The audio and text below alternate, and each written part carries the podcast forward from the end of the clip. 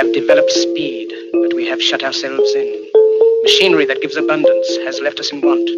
We think too much and feel too little. More than machinery, we need humanity.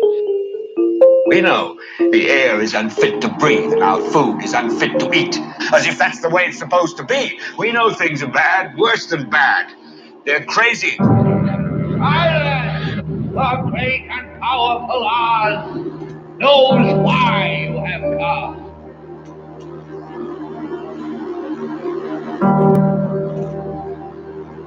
You've got to say, I'm a human being. God damn it. My life has value. You have meddled with the primal forces of nature. Don't give yourselves to brutes. Men who despise you, enslave you, who regiment your lives, tell you what to do, what to think, and what to feel, who drill you, diet you, treat you like cattle, use you as cannon fodder. Don't give yourselves to these unnatural men, machine men with machine minds and machine hearts.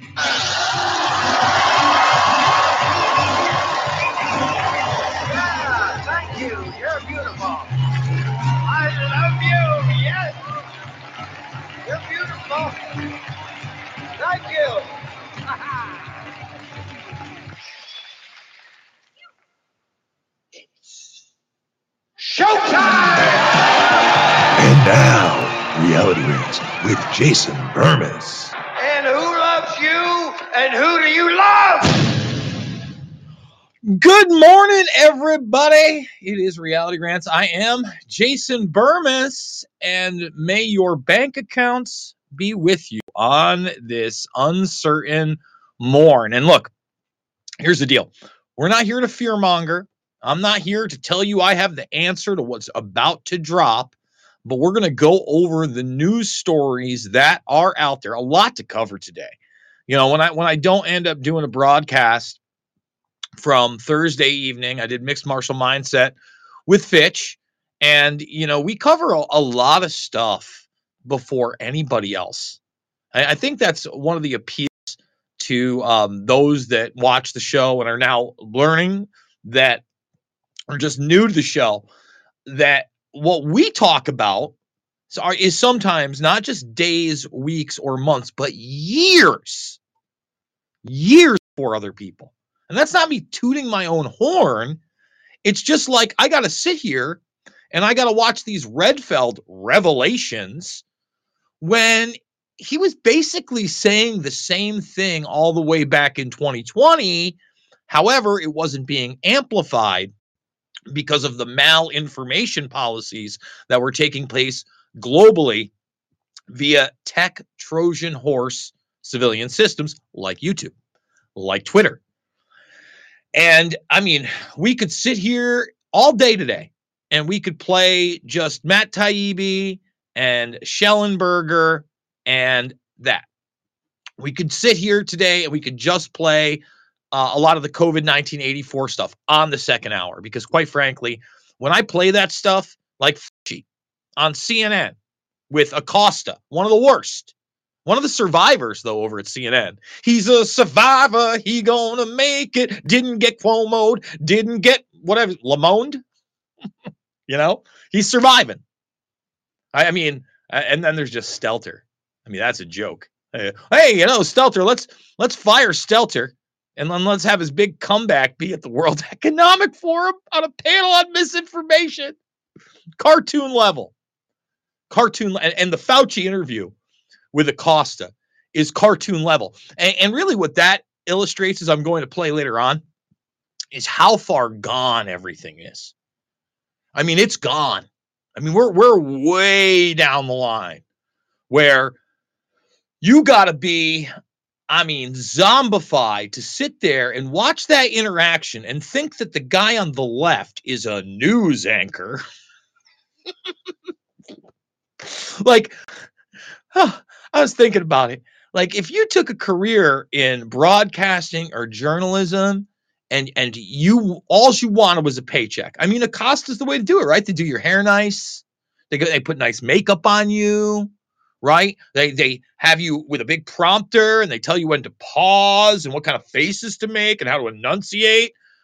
And you're making a ton of money, a ton of money to socially engineer a society that is beyond Orwell, that is beyond Huxley.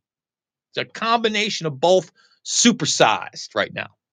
Supersized. I mean, but that's if, if that's all you want, I, I still don't know how you sleep with yourself for what you've done. I just don't. I toss and turn enough. Believe me. Okay. So there's that. Uh, I am going to have Todd McGreevy of the RC Reader joining me because Donald Trump's in town today. Now, DeSantis was just here and then he was in Des Moines. See, a lot of the uh, people sleep on the Quad Cities, man. But because of Iowa and the caucus, et cetera, it's an important political spot to get get to right before a presidential election in particular. And it really is the heartbeat of middle America, often ignored otherwise. But I love it here. I, I freaking love it here. And I put in for press passes. Uh, Todd McGreevy, who has the RC Reader, he got his press passes. I was denied. I didn't even realize I was denied because it went to my spam folder. Uh, Todd has been good enough to try to get me press passes. I don't know if that's going to happen, but I got to tell you this. Depending on what happens in the next hour or so, it's like 8:05 a.m. on the East Coast. So basically, over the next three to five hours, depending on when your bank opens and what coastal coastline you're on, time zone, there could be massive bank runs. We don't know what's about to happen here. Now, I'm not Freddie the fearmonger here. I have no clue what's going to happen. But there are so many things that were completely out of character, even in the crypto world, with stable coins and USDC in particular with Coinbase that are so alarming that I, I don't know, all bets are off. I almost did an Ask Me Anything last night. I was trying to set up the new studio. Still haven't got my PC, by, by the way, guys, uh, which sucks. I'm, in fact, I don't know. uh, Maybe it gets here by Wednesday. I'm kind of disappointed. I, I thought I was going to get it uh, today latest, but we'll see. Maybe it'll be next week when we. Uh, I mean, it's it's not going to be much of a visual difference. I don't think. Um, you know, I, I think that maybe like things like this little gray stuff will be cleaned up a little bit. We'll have the. I already have the other microphone up there. Um, might be a little better if I have a guest in studio. We we haven't done that here. It's kind of cramped, believe it or not, for where I am. So we'll see. Uh, I'd like to have more people in studio. Maybe we'll sit down uh, with my good friend Pat Miletich. But these things are completely alarming, and we all know. And by the way, can we get some thumbs up over there? Can we get some love? Can we get some hearts and shares and all that other good stuff across platforms? Whether you're uh, Rokfin, Rumbling, or even on the YouTube, right? The censored platform, which is just incredible to me, guys. You know, a platform where I have 70 plus thousand followers, right? 70 plus thousand. Then you go over to uh, Rumble, and alone I get on mine three to five times the views. Okay, three to five times the views with 15,000 subs, or uh, maybe 16, I don't know, 17, under 20,000 subs. And then RVM replicates that with the show. We, we're always like neck and neck. I've noticed that. If if one video does 4,000 on my channel, it's around 4,000 on their channel as well. But they've got combined, we don't have 70,000. And then and then we're doing like 10 times the number. That's how bad YouTube is. So I, I still need it. I need to bring people in from the cat videos. That's how we're doing it. So first things first, I want to show people um, uh, those who are lining up around First Republic Bank over the weekend in LA. Now, as far as I know, it's 5 a.m. there, and uh, we've already had uh, several people come out um, and say the FDIC has uh, just given them more liquidity, et cetera, et cetera.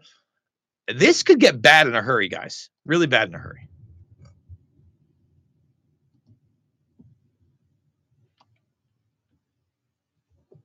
So there you go. I mean, there you're seeing it, and that's not the only bank, guys.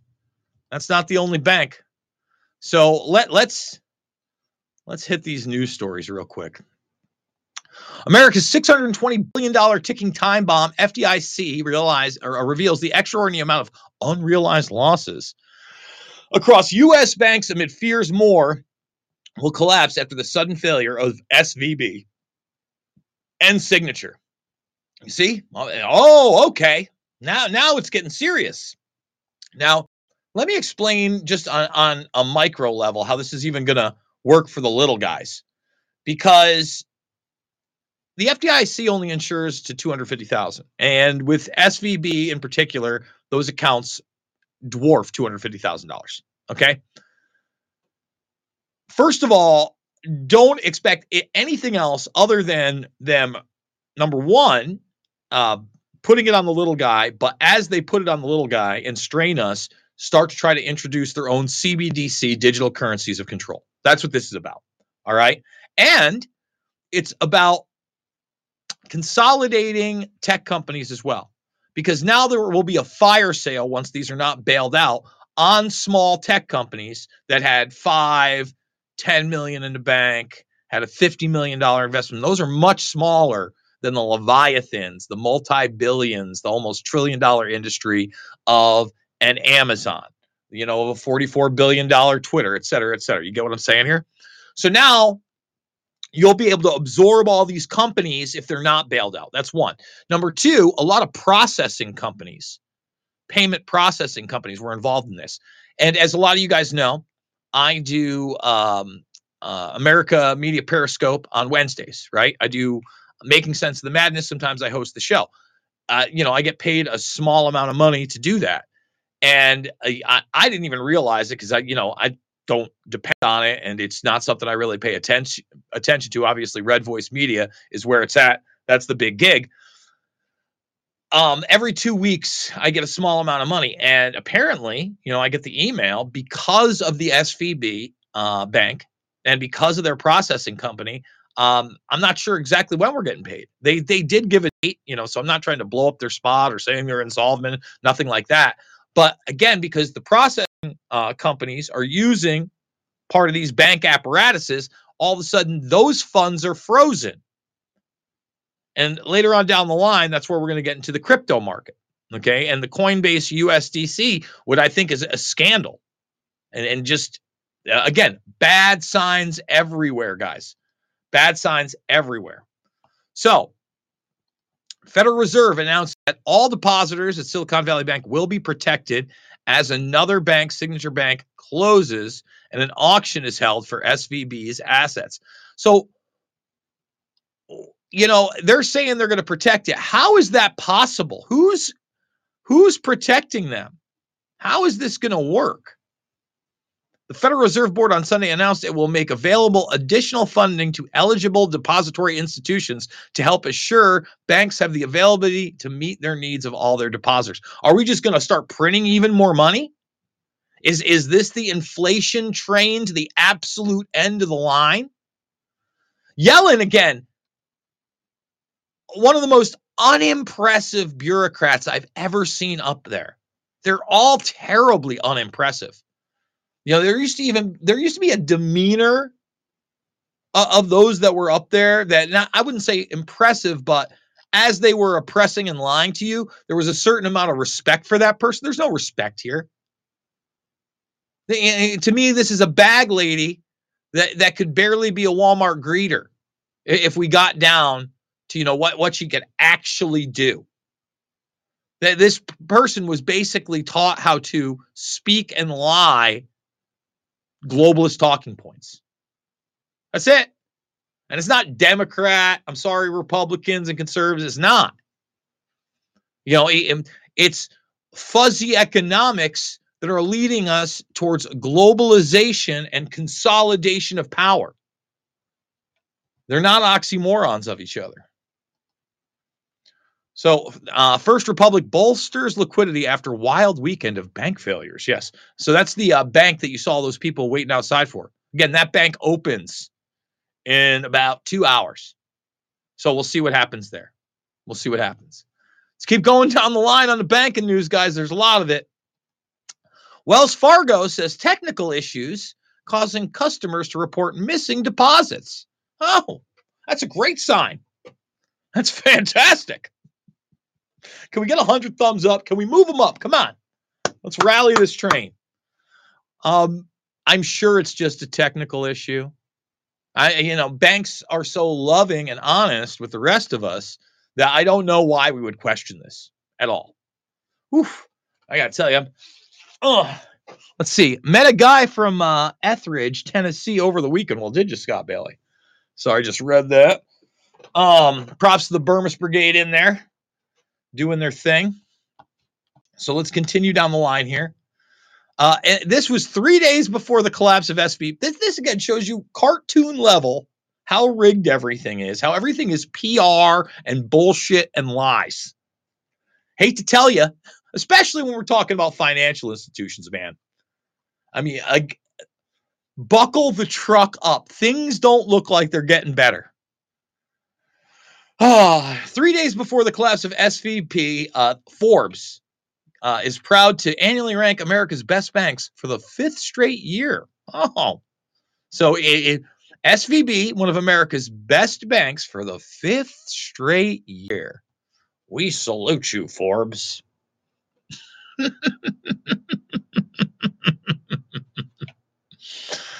oh, so then this happens. Stable coins. So a few days ago. And this almost guys, I don't know, you know, not that I'm I'm not the crypto kid. I ain't giving you advice. You know, you put crypto in the title, boy, they can't wait to get you. All I know is the stable coin at a dollar is supposed to stay stable. And it usually does. And when I convert my Ray, I used to convert it to Ethereum and then sell Ethereum via um, Coinbase, both the wallet and then the the app or the website. Right, that's how you can do it. Anybody? I mean, pretty basic stuff. Use a centralized exchange like Uniswap and uh, do that. Well, USDC comes around and that takes away most of the fees and it's one to one. So there's no slippage, right? Because these transactions can take some time, seconds, minutes, sometimes a little bit more, really depends. Usually doesn't take more than 10 minutes these days, but again, it's there. And um, there's uh, a certain um, volatility to Ethereum going up and down, blah, blah, blah. So, you know, I, I've changed it that I take my array and I convert it to USDC and then I sell that at the one to one and I put it in my bank account. Look what Coinbase decided to do over the weekend. We are temporarily pausing USDC USD conversions over the weekend while banks are closed. Wait a minute. Isn't the point of crypto? And they just put out this commercial, by the way, which again shows you how hilarious it is, making fun of the banking system and how this system is anywhere so quick, no restrictions. And they're like, during periods of heightened activity, conversions rely on USD transfers from the banks that clear during normal banking hours. When banks open on Monday, we plan to recommence conversions. So we're waiting. You know, let's now that we brought that up, let's see if Coinbase has anything to say yet. Okay.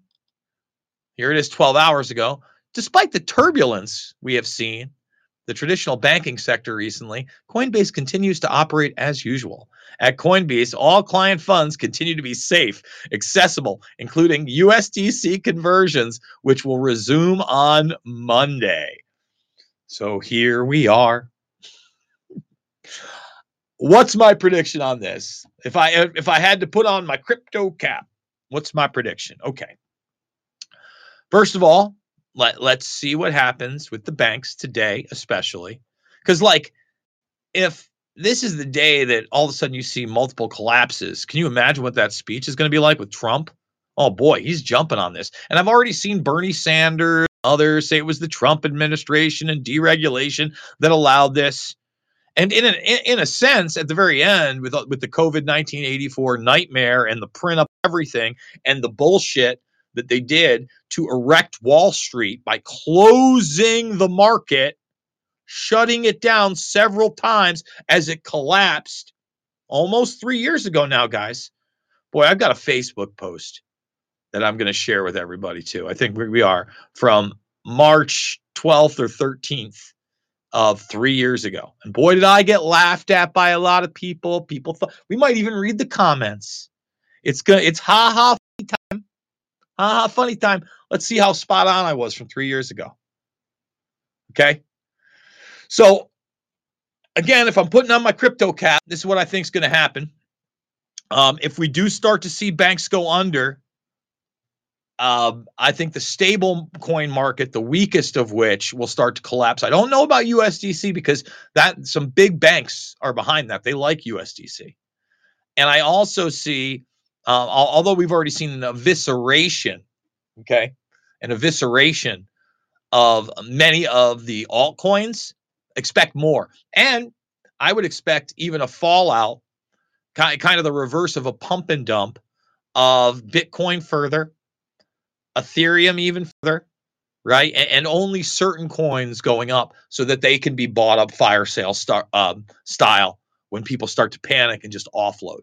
And, and a lot of the altcoins, their whole, especially if they were invested in banks that don't have any kind of liquidity, they could fold altogether. That's what I'm putting my my cap on. By the way, you'll notice that Peter Thiel is trending. Now, why is he trending? Jason, didn't you just do a video about Peter Thiel? Again, you can go back a decade, a decade, and go watch Shade the Motion Picture. And we were talking about Thiel then. So why is he trending? Well, uh, apparently uh, it's being reported in the media that Thiel saw SVB coming and he told a bunch of his investor buddies, hey, get the mother truck out of there right now. Pull it out, out, out, out. And, and essentially, he's being blamed for the, the run that took out SVB like that. So, all I'll say is this Thiel's not a stupid guy. He's into Palantir. Palantir is track, trace, database globally on uh, just, I mean, talk, it's the total information awareness network. So when something like this is about to go down, I'd say a guy like Peter Thiel is in the know. Hard to get around that. That's why he's embedded himself with the Predator class and technology. That's why he sits on the steering committee of the Bilderberg Group. Okay? So I know that a lot of people want to look up to him. They think he's free market, he's libertarian. He's globalist, man. And he's a transhumanist. 100% of the time, a transhumanist. I mean, that's it. Uh, he says a lot of things that are the real deal. I mean, you go watch that watch long. I mean, are we? I, I don't know if we're a week or two weeks out. I'm, I'm sure some. I think sometime this week, the second hour where we really got into the Thiel conversation will be available for free, even if you're not a premium member. And I do want to remind people to come on over to the premium side of the broadcast, Red Voice, uh, redvoice.com slash Jason, Red Voice, uh, I'm sorry, redvoicemedia.com slash Jason, redvoicemedia.com slash uncensored. Uh, it's a dollar for the first week. And, and this would be the week to start. Not only do we have uh, Fired Up with Chad Caton after the show, I believe that's right after the show, but we have Matt Couch today joining uh, the network. So Matt Couch's initial show I'm not sure. Uh, I think half of it, just like mine, is going to, they're doing uh, the same model two hours of broadcasting, first hour free, second hour premium. Get all the premium stuff. Sign up today, and it helps support this broadcast. So there's a couple other stories um, concerning the economy that I think that we need to delve into. 120 unit Burger King operator files for bankruptcy. And I said that this is not a good sign. This is last week. And I, I saw people cheering, boy. They're like, Jason, it's garbage food. What do you what do you like Burger King, Jason? What are you what are you talking about? No, no, it's not that I like Burger King. It's that America likes Burger King. It's that fast food has been a lucrative business. It can turn somebody that's a hard worker and saves up and finances one of these things as a franchi- franchisee into a small business uh, really a small businessman, right? Because they end up what franchising one, two, three, four of these things. They make a couple million dollars a year, maybe four or five, depending on how hard they're working. But but it's something that has been, if you're a hard worker and you want to get in that industry, you can thrive. And obviously, there was a time where uh, they were thriving with 120 of these units. When Burger King which is top five fast food in the country. Used to rival McDonald's. Now you got the Subways, the KFCs, the Chick fil A's, a lot of other options. I get it. But they're talking about underperforming stores, okay, and increased costs. So that's not so great. What people, and, and the thing is, the increased costs have stopped the casual person when the value menu isn't a buck and it's not two bucks. Okay, well, all of a sudden, when you're getting a, a, a, a value meal, which is fries, a soda, and whatever the hell they give you for ten to fifteen dollars, and you got a family of four, hmm, not the best option. Really can't afford it anymore. So I, I think that this is again another sign of uh, bad times. So here's where we get into an interesting aspect of this you will probably not see anywhere else. And, I, and then I want to play this video. We talked about Jes Staley being uh, named in this Epstein case with JP Morgan. On Mixed Martial Mindset, we talked about Jamie Dimon now being investigated in Epstein case for the Virgin Islands lawsuit. Silicon Valley Bank is one of the 10 banks who got Epstein related subpoenas from the AG in the US Virgin Islands who is trying to find his sources of money. So if you take a look at this, they name six more banks at the end of the article, uh, leaving one of the 10 named. Those are Fidelity, Charles Schwab, Bank Leumi, Wells Fargo, by the way, Northern Trust, and Silicon Valley Bank. Uh, who cares about the Dems? What I care about is the Epstein connection. All right. We acknowledge our error of onboarding Epstein in 2013. this is Deutsche Bank. And the weakness in our process uh, and have learned from our mistakes. I bet you have. Immediately following Epstein's arrest, we contacted law enforcement and offered our full assistance with their investigation. I'm sure you did. Okay, representatives from JP Morgan Chase and Citibank declined to comment on the article. Well, that's going to bring me to this. So I saw this. Jeffrey Epstein said he stopped hanging out with Trump when he realized Trump was a crook, according to his brother. And boy, the MAGA train, it's all upset at me that I, oh, Jason, you're so bad posting this article. They had a relationship.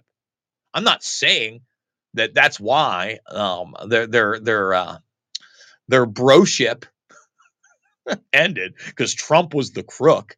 That's not what I'm saying at all. The interesting thing about the article, when you read it, is they're talking about the tapes with Steve Bannon. And I reported on the tapes with Steve Bannon all the way back in 2018 before the midterms. Okay. It's almost five years ago. Most people have never acknowledged the Bannon and Epstein tapes at all. Okay. And he apparently Bannon has 16 hours of, of Epstein tapes. So I put this out there and I see somebody say propaganda, and then I come across something I didn't even know. Bannon put out a trailer with his interview um, with Epstein, and there are multiple interviews. And, and this was out over a year ago. Have you guys seen this? I haven't seen this before. So we're actually going to play it, and it's it's a decent little trailer, but it leaves so many questions uh, up to the imagination. So without uh, further ado, here it is: the uh, Bannon tapes. Next month marks two years since the death of convicted sex offender Jeffrey Epstein inside a New York City jail. We were underage. We were little girls. By the time I was 16, I brought him up to 75 girls. He was glib and he lived essentially like he was Gatsby. He was an absolutely terrifying person to encounter. You own an island, right? True. The Thank i- you very much. Two, two, two islands, the, the islands of Dr. Moreau. Correct. The islands of Dr. Moreau. We've talked about the genetic engineering. We've talked about the baby making ranches. I'm just saying, I didn't expect to see that. Jeffrey Epstein was a billionaire New York businessman whose vast wealth brought an arrogance that knew no limits. He acted as if he could have anything he craved. Reporting the FBI is now looking into how it can interview Britain's Prince Andrew for his relationship with Jeffrey Epstein. I made my living from old thinking, but the future is for the way women think. The way women think. That's correct. Is that not a sop because of uh, of all the uh, depravity you've done against young women? And your your new sop is that their their women's thinking is is is the future. No, I've been. oh, I've always believed that women would be, in fact, be able to take over. I, I'm a firm believer and supporter of Time's Up. Federal prosecutors said yesterday video of Epstein's jail cell when he made his first suicide attempt no longer exists. And Jeffrey Edward Epstein? Have you ever been convicted of a crime? Yes. Epstein got away with his crimes because nearly every element of society allowed him to get away with them. This morning, we're learning new details of the exact cause of death of former registered sex offender and financier Jeffrey Epstein. The greatest threat that people put in solitary confinement is they try to kill themselves. Imagine that. You're only in a room for 24 hours, you start to go crazy.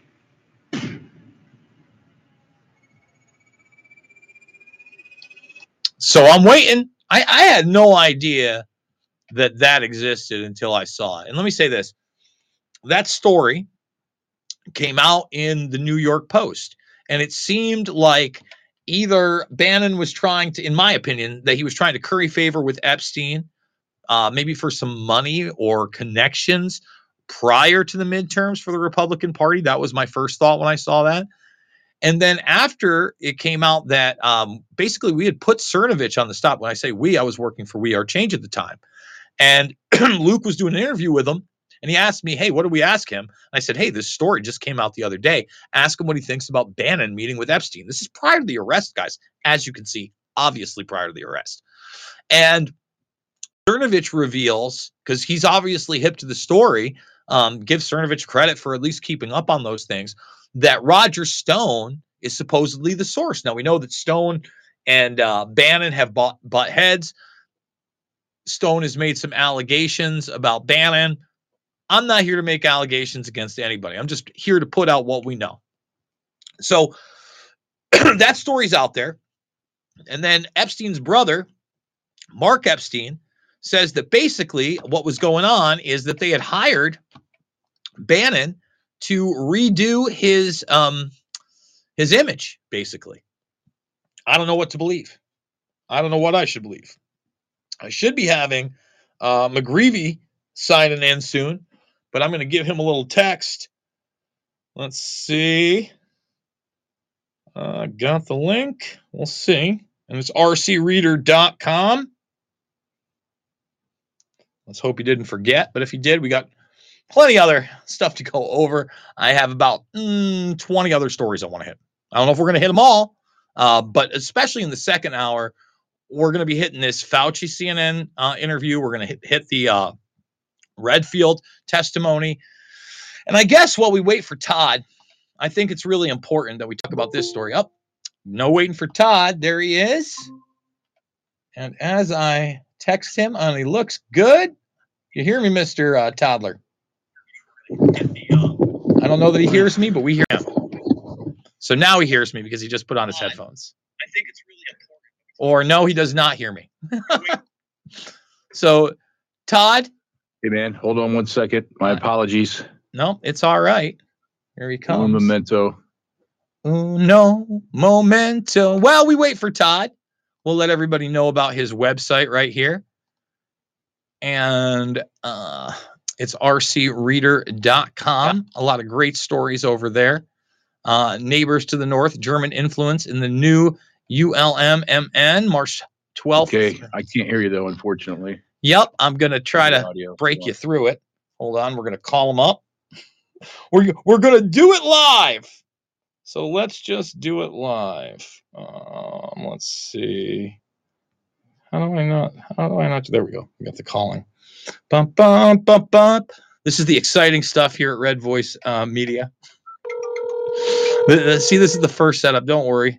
Good morning, Jason. Yes. So, Todd, three buttons on the bottom. Yep.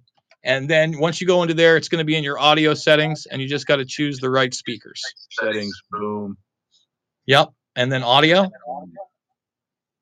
We hear you fine, by the way. Good.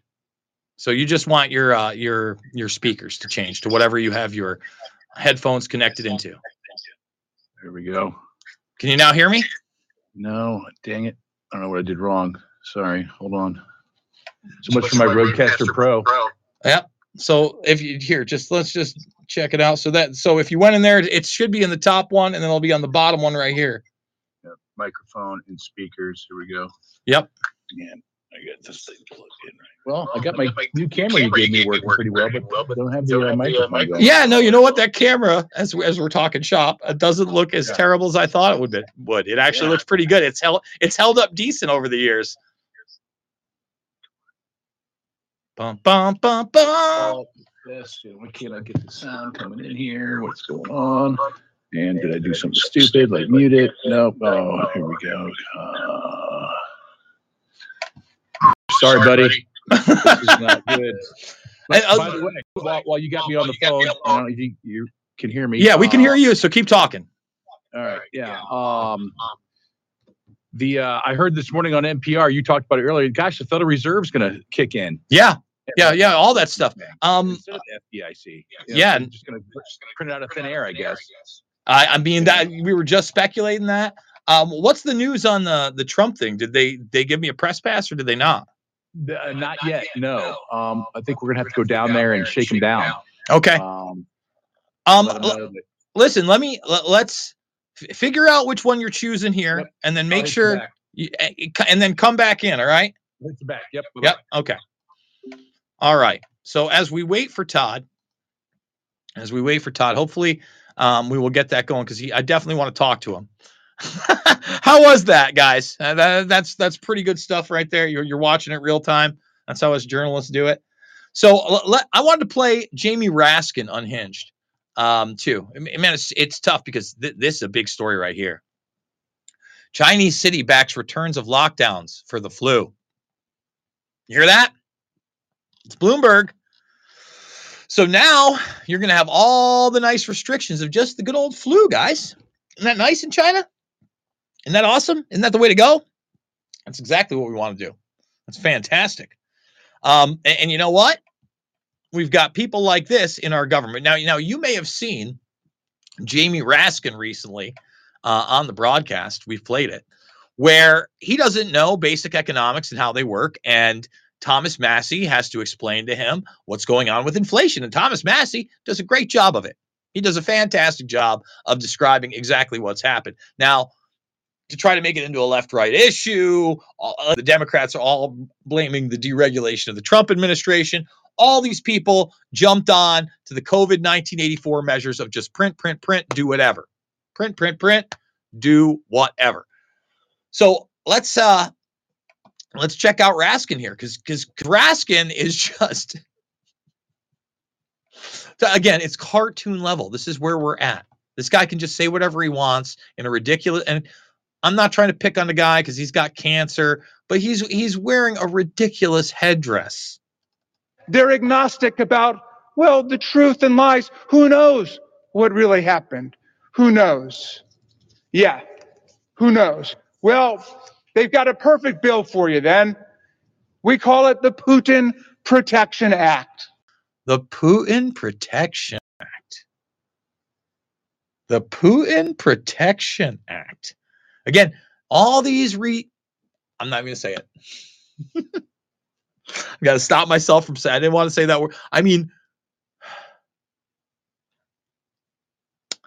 mentally insane, low IQ individuals trying to tell you that Russia, Russia, Russia interfered with the 2016 elections. That's made up. That's totally and completely made up. All right.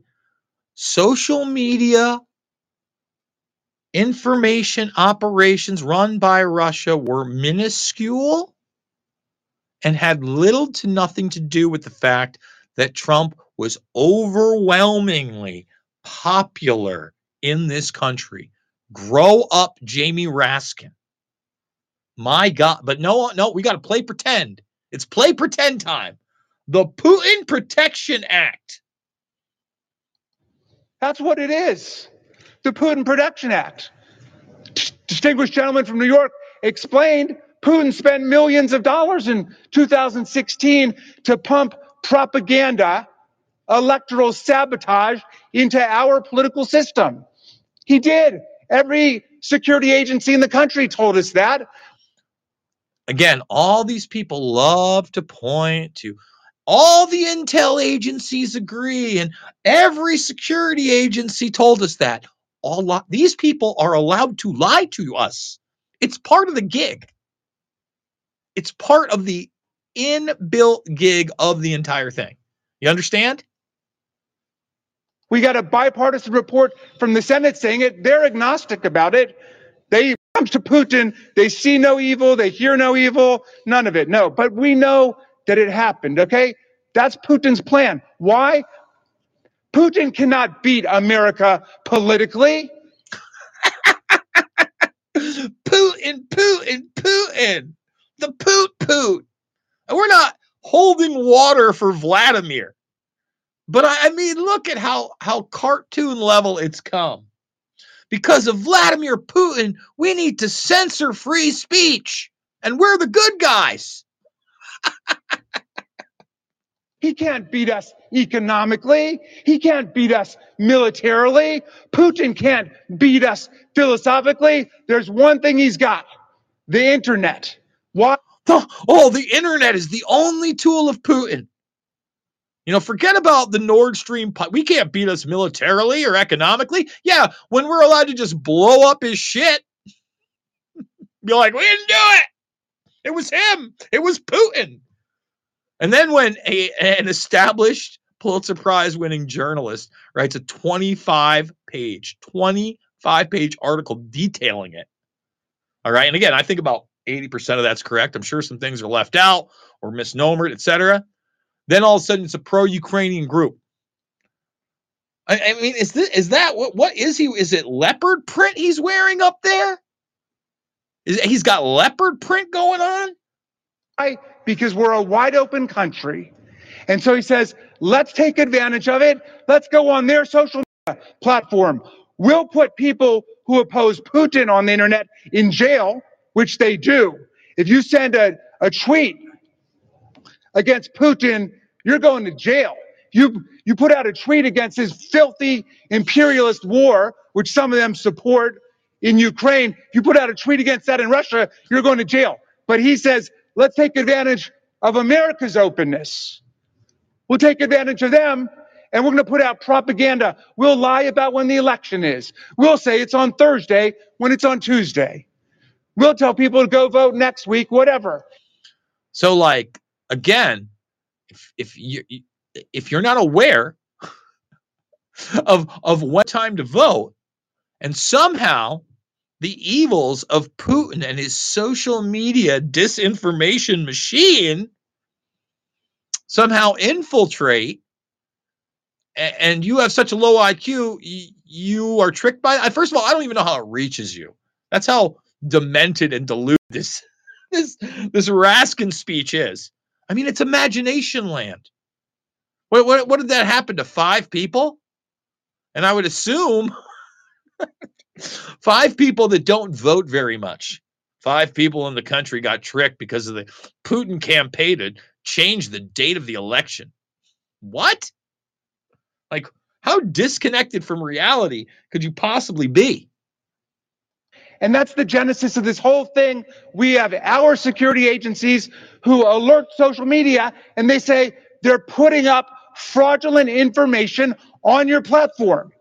And now they come forward and they say the Democrats are trying to what? Tell the truth. Not Democrats, the government, our our paid federal government agencies are trying to tell the social media when foreign malign actors like Russia and China and Iran Let me see if we got him. I thought we had him. Can you hear me, Todd?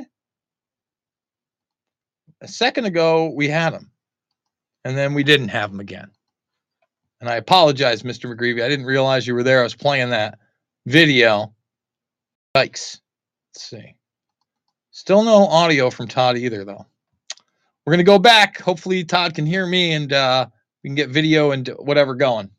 Iran are trying to interfere in our elections. That's what this is about. Putin Protection Act. They want Putin and Xi to run free over our platforms, and then they want to fine federal government employees thousands of dollars. Is that him? Did we just get him? He said epic failure on his end. I don't know. Still not seeing you, Todd. Still not seeing you. If they alert our government to what foreign malign actors are doing. And the whole justification for it is their silly obsession with Hunter Biden's laptop and this New York Post story, which was taken down by Twitter for one day, three weeks before the election, as an exercise of their private decision making. Then Elon Musk buys Twitter and he fires six journalists because they disagree with him. They've got no problem with that because, of course, it's a private entity. What is he talking about? Well, I mean, wow. I, again, none of this is real. I, mean, I don't even like Elon Musk. He didn't fire six journalists. What are you talking about, man? And, and they didn't take down the Hunter Biden story for a day. And they're not a private company. They were colluding with the government. They banned accounts. They started putting fact checks on everything other than COVID 1984. This guy's totally and completely mentally ill. Jamie Raskin is amongst the worst. He's sitting there talking about Xi Jinping, Xi Jinping and censorship in China while calling for censorship here. It's incredible. It's it's absolutely stunning. It- it's over the top cartoon level. That's that's where we're at. Over the top cartoon level. Oh, poor Todd can't get his headphones to work. Uh, well, that's that's very unfortunate. That is very unfortunate. I, I was really looking forward to having McGreevy on the broadcast.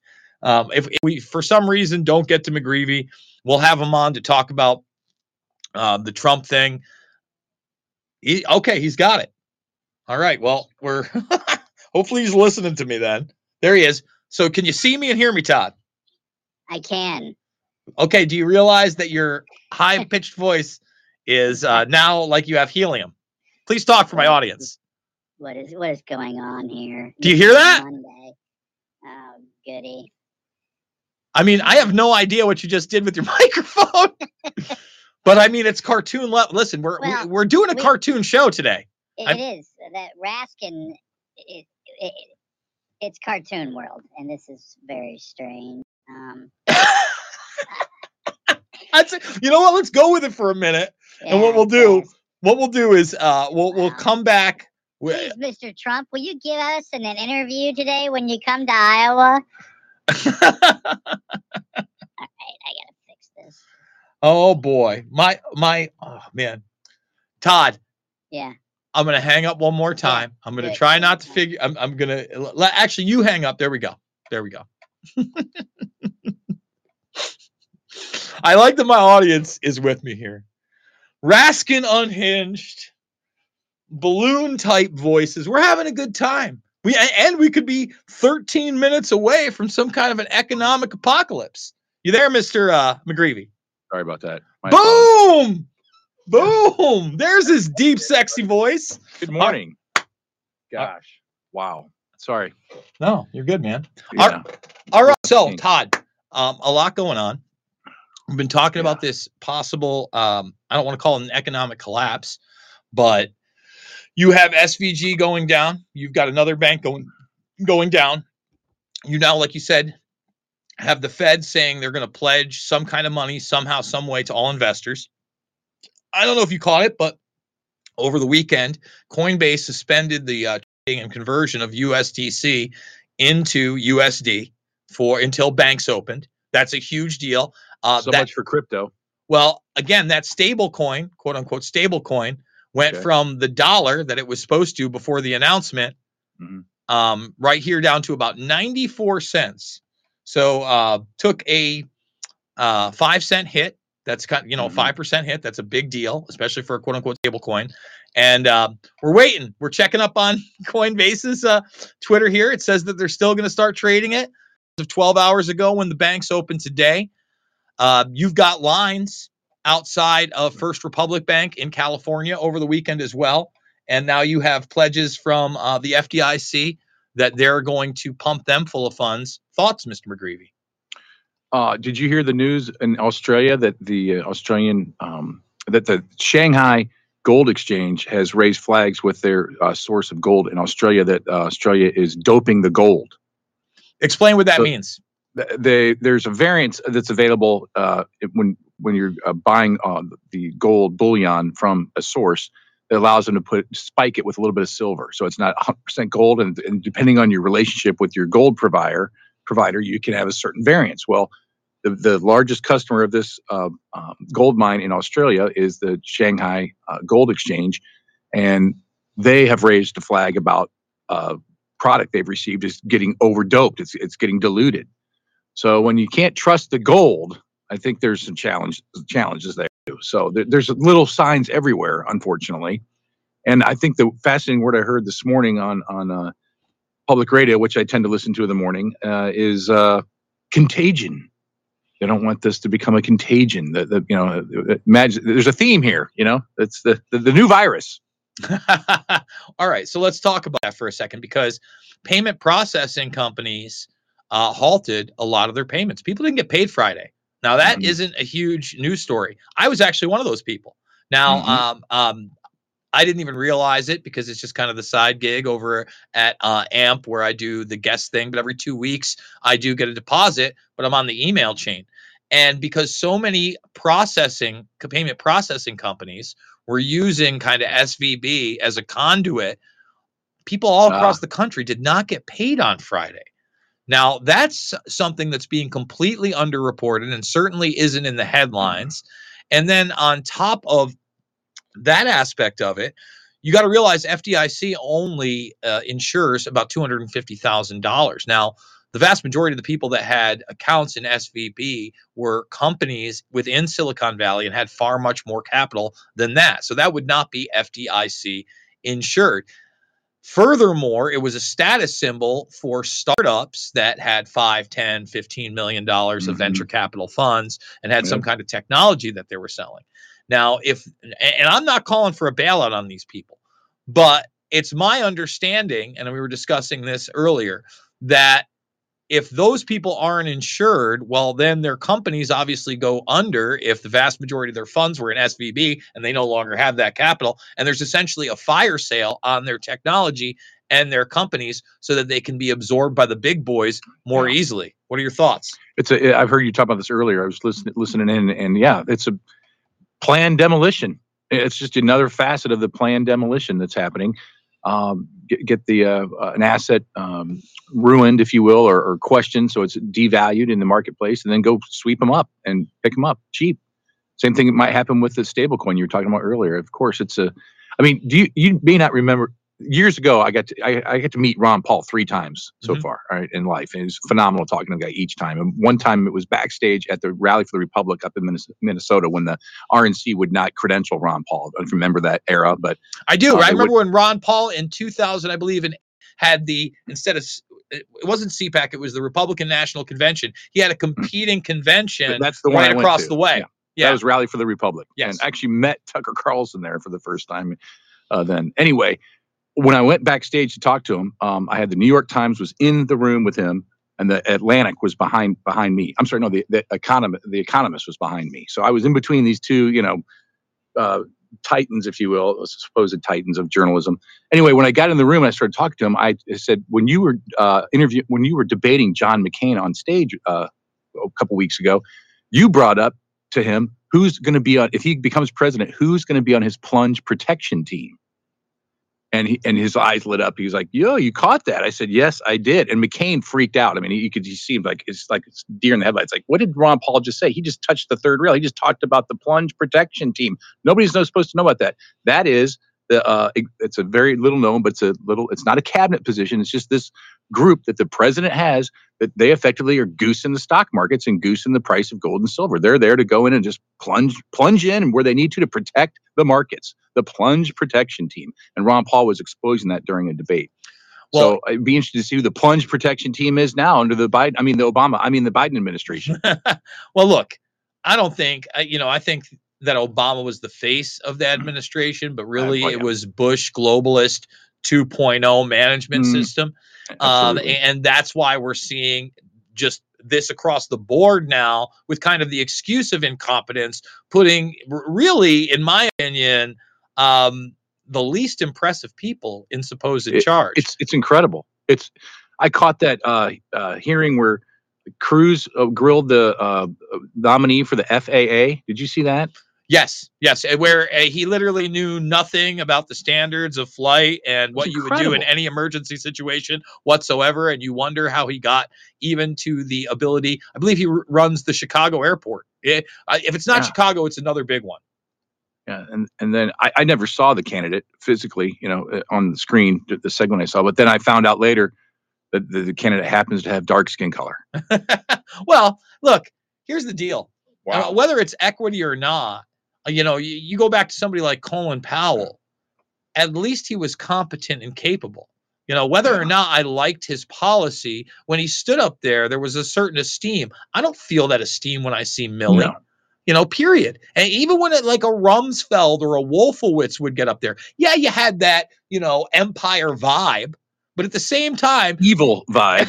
yeah, exactly. When I say empire, I, I mean Star Wars Empire, Darth Vader Yes, style. Everybody, yes, yeah, you got that vibe, but you also got the vibe that these guys did study in class, that they Hmm. did beat out their peers, that there was some kind of meritocracy that Yeah. took them to that position. That the meritocracy is gone. Okay, and that's because the people that are running the show are are clearly the stay behind bureaucracy that's been pulling the strings via the CIA, the mm-hmm. NSA, now mm-hmm. Homeland Security, and that entire uh, continuity of government apparatus that has been built up post World War II. And I think now we're seeing mm-hmm. that come to fruition where they'll just put anybody out there. And every time something fails, not only do you have the excuse that they're completely unimpressive and unable to do their job, and then you'll have the conservative media jump on that talking point again and again and again, but you also get to feed into this um, ridiculous and false narrative of a crumbling Rome, of a fallen, of the fallen empire. It's our time. This is what all empires do at the end. No, that's not what's happening. This is a planned implosion to bring about globalism. So if we do see bank runs today, we know that um, this administration has already uh, put out executive orders where they're going to start looking at digital currencies, CBDCs in particular, and Todd, even uh, creating a bioeconomy in this emerging fourth industrial revolution. A bioeconomy. Have you not seen that bioeconomy executive order, my friend? No, I have not. I, I, I mean, we'll have to bring it up. Yeah. Yeah, let's that's- let's do it live. Let's see, let's see what we can do here. Um, let's go Biden's executive order bioeconomy. And there it is right there. It is the executive order on advancing biotechnology and biomanufacturing uh, innovation for a sustainable, safe, and secure American bioeconomy.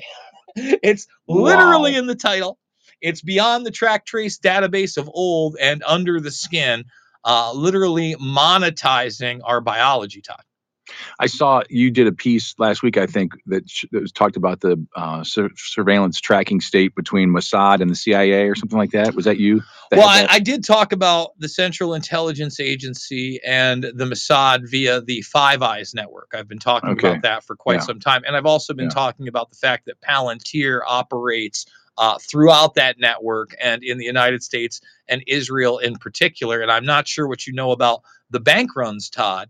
But even in the mainstream press, and now uh, especially the left is pointing this out, you're not going to see it perhaps on uh, much on Fox News, but Peter Thiel is in the news. Do you know why Peter uh, Thiel is in the because news? Because I heard you talking about that earlier. That So- you know he he was the canary in the coal mine that uh, gave the heads up to his buddies to get out of the bank. So here are the uh, headlines at Insider, Mint, The Economic Times, Bloomberg. Peter Thiel's founders fund withdrew millions. So not only Thiel and his his uh, buddies, but his foundations as well. And uh, that's how it's being framed. I'm not saying that that didn't happen, you know. But again, this is a guy who's heavy into intelligence, is in the know. Uh, there it is. Uh, Silicon Valley Bank's uh, meltdown sparks contagion fears. We found our Enron. Oh my! I, I, we're we're kind of repeating. It's like Groundhog's Day, about 2008, maybe, or which hey, would be if this- terrible. we can't do a 2008. We already did five 2008s in 2021. We already did five of those, guys. That's what the, Mm-hmm. this printing of the money was. You thought 2008 was bad? Yeah, that was like 24 trillion in loans that went out. They told you it was eight billion dollars. Total bullshit.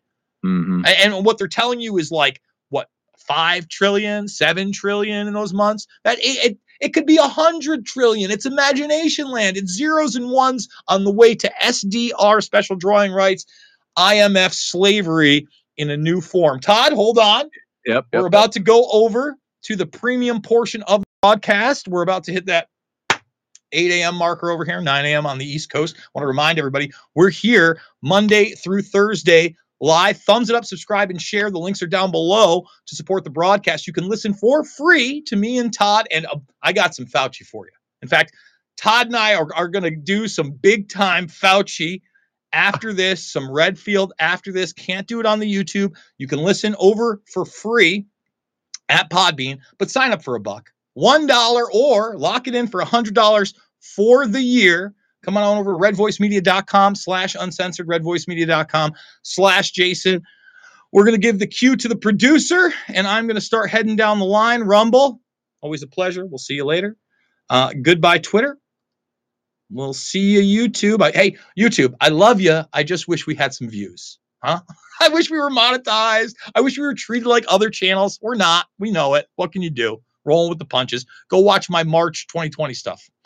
And uh, Rokfin, thank you for being there. You know, I, I hope that you don't crash with this crypto crisis. Let's let's be honest.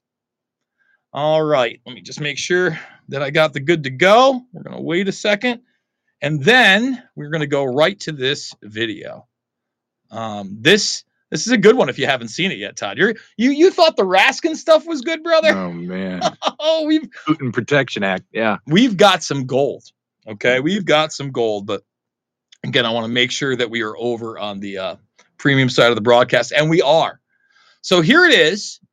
Anthony Fauci. You think it could get more ridiculous to, than Raskin in, in a head in headgear? It can, and it's about to.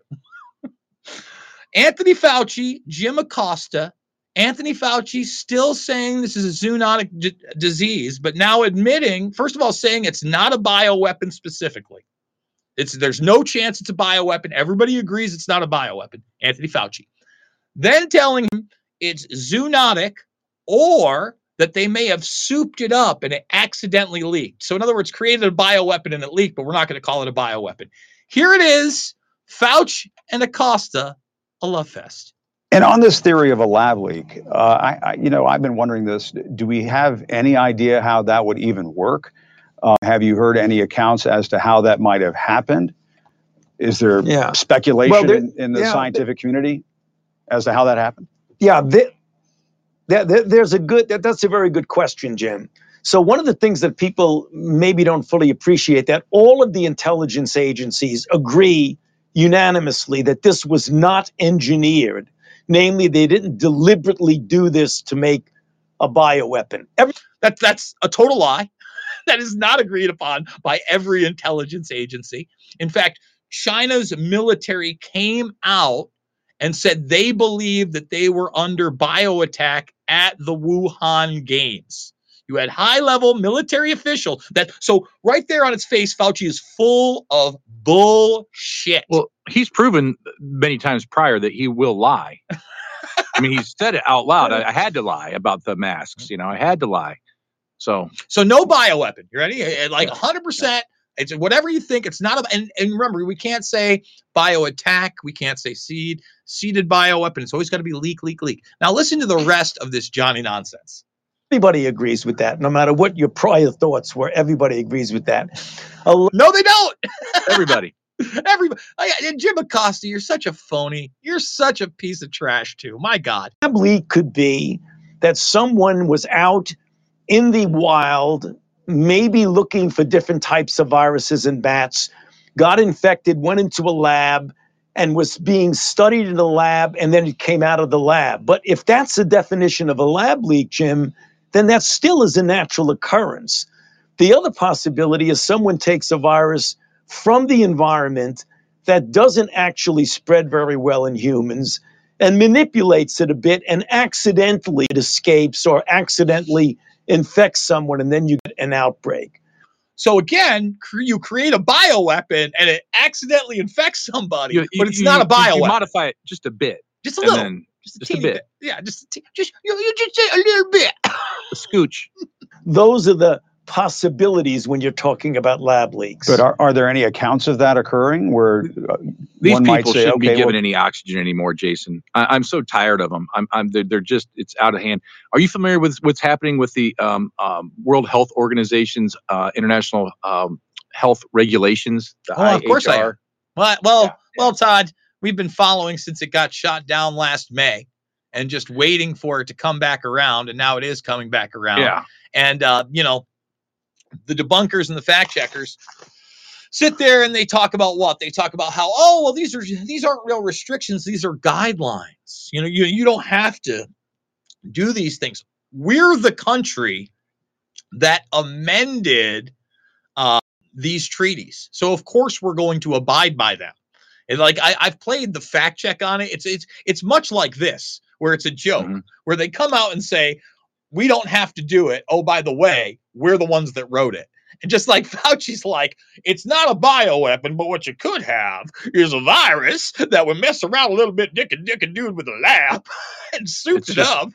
So it's all it, it's all semantics. But continue, tell people about it. Well, well, I'm trying. I'm shamelessly trying to plug our newspaper in the current edition that's on the stands and and on um, online right now. Kathleen wrote an article, "All Eyes on the International Health Relations Proposed Amendments," and she's citing uh, James Roguski's work. He's been pretty prolific about uh, detailing the top ten amendments to the international health regulations that need to be opposed. Uh, and I'll rewind a second here. I mean, your your listeners are tuned in and they understand what's going on. I mean, this the the dynamic of of this IHR if it gets if it gets there was a delegation that was sent by the Biden administration to go there and, and negotiate on behalf of all of us citizen slaves. Mhm. And uh, what is the, uh, tough for people to understand is like it's like the chicken and the egg thing. Oh, if if if it passes the committee, it just becomes a rule. It being you know uh, that they that the head of the World Health Organization can say there's a potential emergency, which will automatically imp- purportedly implement an emergency where we are. Right? I mean, it's like, and you have to ask yourself, how is that going to trickle down to Iowa? And and and we have uh, uh, published at the reader's website all of the uh, governor's emergency declaration orders o- over the last three years when she Governor Kim Reynolds kept issuing them over and over. And they and the, if you look at in Illinois as well, Pritzker's, and if you look at those, there's a pattern. They all kind of mimic each other, and they start with a whereas, a de- declaratory statement, whereas, and the whereas is whereas the World Health Organization has said, and that's how these emergency orders begin in, uh, in writing. And DeSantis was here at the casino um, Friday because, as you, many of your listeners may know, that Iowa's the first nation and the first state in the caucus for the, the beauty pageant of the RNC, and so they all marched through here and, and, and try and get Iowans, you know, uh, attention for the for the caucuses. And Reynolds and DeSantis were at the casino for a, a rally about DeSantis's book. And his book, uh, somebody sent me. I was out of town. I couldn't be there. His book had a uh, there was a there was a, a a poster on the screen, if you will, that said the Freedom Blueprint. That's what it was, the Freedom Blueprint. And I said to this friend of mine who was at the event, I said, if you can get a question in, you should ask the, the two governors who are there right now, Florida and Iowa governors, and say, we already have a Freedom Blueprint. We don't need a new Freedom Blueprint. It's called the Bill of Rights. We've had it for a long time. And you guys swore an oath to uphold it, and you violated it with your emergency orders, albeit not as bad as most governors. You were better than most, but you both violated it. So, can you share with these audience, these Iowans here today, Mr. DeSantis, if you if you run for president, um, and as governor, uh, Mrs. Ms. Reynolds, can you share with everybody today that you will never again declare an emergency order that begins with the phrase "whereas the World Health Organization does anything"? Uh, you you get to declare emergency because a hurricane hit. Yeah, that makes sense. If there we had a derecho hit uh, Iowa, that's an emergency. There was definitely a time and a place for governors to declare emergency, but not under the auspices of a global organization called the World Health Organization, especially when this nonsense is being uh, perpetuated upon us. So that would be the question I would love for everybody to ask uh, in Iowa. Uh, So I'm jumping around here, but Vivek Ramas, how do you say his name? Vivek Ramaswamy. Ramaswamy. um, the author of Woke Inc. Are you familiar with this gentleman? No. Um, yeah, he spoke here recently as well, and he declared his he's running for president. He's a, a, a tech billionaire as well. Went to Harvard and Yale. Wrote the book Woke Inc. Oh, just came out I I do know who you're talking about. I have seen because I've been watching C-SPAN and I've Mhm. seen him on tour. Like they're actually following a lot of these Yeah. people. I do know Yeah. you're talking about. I Yes. saw him speak, and uh, he was actually quite refreshing. It was really interesting to hear this guy speak, and he made the comment just like Kari Lake did when she came here recently to Iowa. You Iowans are lucky because you get all these candidates coming through your your your state before before anybody else. You get first shot at these candidates who are you know Pompeo is going to come here. You know you're going to see them all, and uh, um, he they're both said hold their feet to the fire. And Vivek said, I'm trying to set the agenda so that, that these hard questions can be asked. And one of the questions he asked was, how do we get rid of this? Uh, uh, he said one of the biggest demeaning things to, to the meritocracy, like you talked earlier, uh, what is the um, affirmative action, which was an executive order by LBJ. And Vivek says out loud, we've had every president since LBJ could just revoke that executive order and get rid of um, uh, affirmative action, which is the foundation of de- degrading the meritocracy. And he said "Eh, that would be one of the first things I do as president. I thought, wow, he's given an actual action step of what he's going to do if he had the opportunity and on the record. So that's the kind of things that I'm trying to encourage people to do in Iowa when these candidates come through is ask good questions. What are you going to do? Let's, for, let's yes, the past is the past, and the media wants to focus on uh, Stormy Daniels and all the nonsense and Johnny nonsense and all that. How, what are you doing in the future? What's gonna What's gonna What can are you gonna do to protect our rights? The Freedom Blueprint. Well, you, oh, you just got a new blueprint, Mr. DeSantis. No, you, there's one called the Bill of Rights. What are you gonna do to protect it? So, if we Trump is coming to town this evening, uh, I don't know if you talked about this yet on the Yep, show, but yep. yep, yep, and and he's going to be at the Adler Theater downtown Davenport. Adler holds about 2,500 people. It's a really good venue for music. I've seen lots of great concerts there over the years. It'll be a, a more of an intimate thing than you will be at like a big stadium or something like that. With with this will be interesting, and uh, they're they're pitching it as a, um, a discussion of education. I think It- it's unique, and it's anyway. It's been interesting to watch the machinations behind the scenes of how the uh, the Trump train uh, deals with the media. And um, Well, I think it's I going to be interesting, especially when we see what happens now. I mean, right now the banks are opening across the country, right, uh, right. and I, you know, I, I guarantee, especially if there's big news today, uh, Trump will pivot as he always does.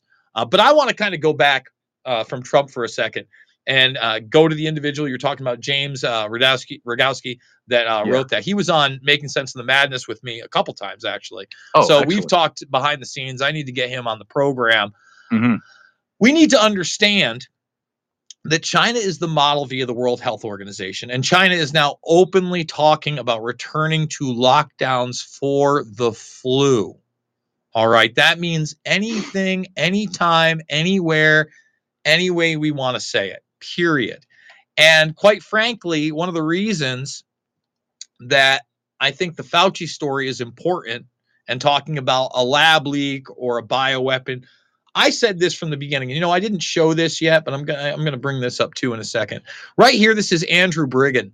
Uh, Bridgen. He is a, uh, I believe he's yeah, he's a member of Parliament over in uh, Northwest Leicester, and he now says I can confirm during my visit to Washington D.C. last Christmas, New Year. So now we're talking about a few months ago. I was informed that the U.S. Department of Defense was responsible for both the virus and the vaccines, which they were. Fort Detrick was named, also a facility in Canada. Now, this is what I've said many times. This isn't new news, but yeah. Well, it, it, it's not Chapel Hill. It's not Wuhan. It's not just Fort Detrick. Now we're talking about Canada as well. This thing was 100% global, Todd. I believe that this virus was in labs all across the world at most facilities um, that had a first world bio warfare program or were working in conjunction with the United States. Yeah, it's it's a it's an arms race. Everybody had to keep up. I, I think know? it's more of a, a sharing of these things on top of an arms race, but that's just me. Mhm, and mhm. for me, one of my my biggest things has always been so now you're going to create a bioweapon. The bioweapon gets released on the on the populace. I had no say in that, nothing to do with it. It's an attack on humanity.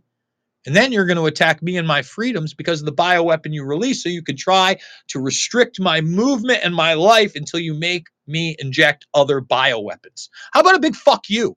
How about a no fucking chance? Exactly. So I want to put this out there. This is a post I made March 12th, 2020, before anything was locked down anywhere. This is a local Hannaford in upstate New York tonight. People have no idea what is about to go down. Forget about prepping themselves physically because everybody was like, "Ooh, get your immune system up. There's a virus." Mentally, they may not have the ability. This is New York, and guess what? I was laughed at by many when I uh, started posting stuff like this. You should see the comments down below, all making fun of me. Not all of them. A few people were were starting to figure it out by then. But how many truly succumbed to unfettered authoritarianism, lockdown masks, and eventually injecting themselves over and over and over again with bioweapons? Too many, especially in New York. Uh, that post has aged well. Uh, it's very obvious to me. I mean, again, physically, uh, most people didn't really have to worry. You know, like unless you let yourself get a hold of getting taken hold by the medical system. In other words, you took the test, you got quarantined, Right. you got hospitalized, you got remdesivired, you got you didn't do any of those things. Now it's your mental health. How how well did you fare against the psychological warfare op? And if you didn't fare well, guess what? You fucked yourself biologically anyway. And I Big time. big time. And I'm so sick of people talking otherwise. So now here's Redfield. We're going to play this clip, Todd. Here's Redfield in his testimony, basically saying the same thing he was saying all the way back in 2020, but it was um, it was taken down on social media because it was malinformation, right? It, it wasn't what Fauci just said, where all of the uh, all of the intelligence agencies agreed. So here's Redfield talking about this virus. As COVID 19 began to spread across the world, there were two competing hypotheses about the origin of this virus that needed to be vigorously explored. The first hypothesis, the possibility that COVID 19 infections in humans were the result of a spillover event from nature. This is a situation in which the virus naturally mutates and becomes more transmissible from one species to another, in this case, from bats to humans via via an intermediate species. This is what happened in previous outbreaks of SARS and MERS and earlier coronaviruses that emerged from bats and spread through an intermediate animal. I don't know that I agree with him on that. By the way, I'm just pointing that out there. I think that a lot of that is Johnny nonsense and horseshit. But again, Redfield totally plays the game here. The second hypothesis is the possibility that the virus evolved in a laboratory involved in gain of function research. This is a type of research in which scientists seek to increase the transmissibility or pathogenicity of an organism in order to better understand that organism and inform preparedness efforts and the development of countermeasures such as therapeutics and vaccines. Under this theory, COVID infected the general population after it was accidentally leaked from a lab in China. And again, the accidental stuff, I'm just, I, I think the evidence is clear now. This was in the United States all the way back in October and November of 2019. Uh, remember, they made the flu disappear when the flu season was awful at that point, and then all of a sudden it just magically went away. Um, and the bottom line is that's not how viruses work. Hate to tell everybody, especially coronaviruses and flu viruses, they dissipate as they are dispersed through the population. Period. From the earliest days of the pandemic, my view was both theories about the origin needed to be aggressively and thoroughly examined. Based on my initial analysis of the data, I came to believe, and I still believe today, that it indicates that COVID 19 more likely was the result of an accidental lab leak. Always got to throw accidental and lab leak in there, not bioweapon released. I mean, again, uh, it means the same thing, whether it's a lab leak or not, and gain of function. No, it's a bioweapon release. Let's stop being children. Santa Claus isn't real either, everybody. than a result of a natural spillover event. This conclusion is based primarily on the biology of the virus itself, including the rapid high infectivity for human to human transmission, which would then predict the rapid evolution of new variants as well as a number of other important factors, which also include the unusual actions in and around Wu- Wuhan in the fall of 2019. Yeah, how about the you know the HIV uh, strain that was in there? Huh? Why aren't you talking about that, Redfield? Aren't you talking about that that that uh, furin cleavage site and the ACE3 receptor? Hey, buddy, those those studies were all out there. That's the and he'll he won't even say that. Again, the limited hangout on this is disturbing, and he's being aggrandized everywhere. He should be being challenged. He sh- it should have been like, hey man, why weren't you so vocal about this if you believed it back then in 2020 that this thing came out lab? Why don't you elaborate on the biology, like you just said, of the virus that makes you suspicious that it's not zoonotic? all of which I'm happy to discuss today.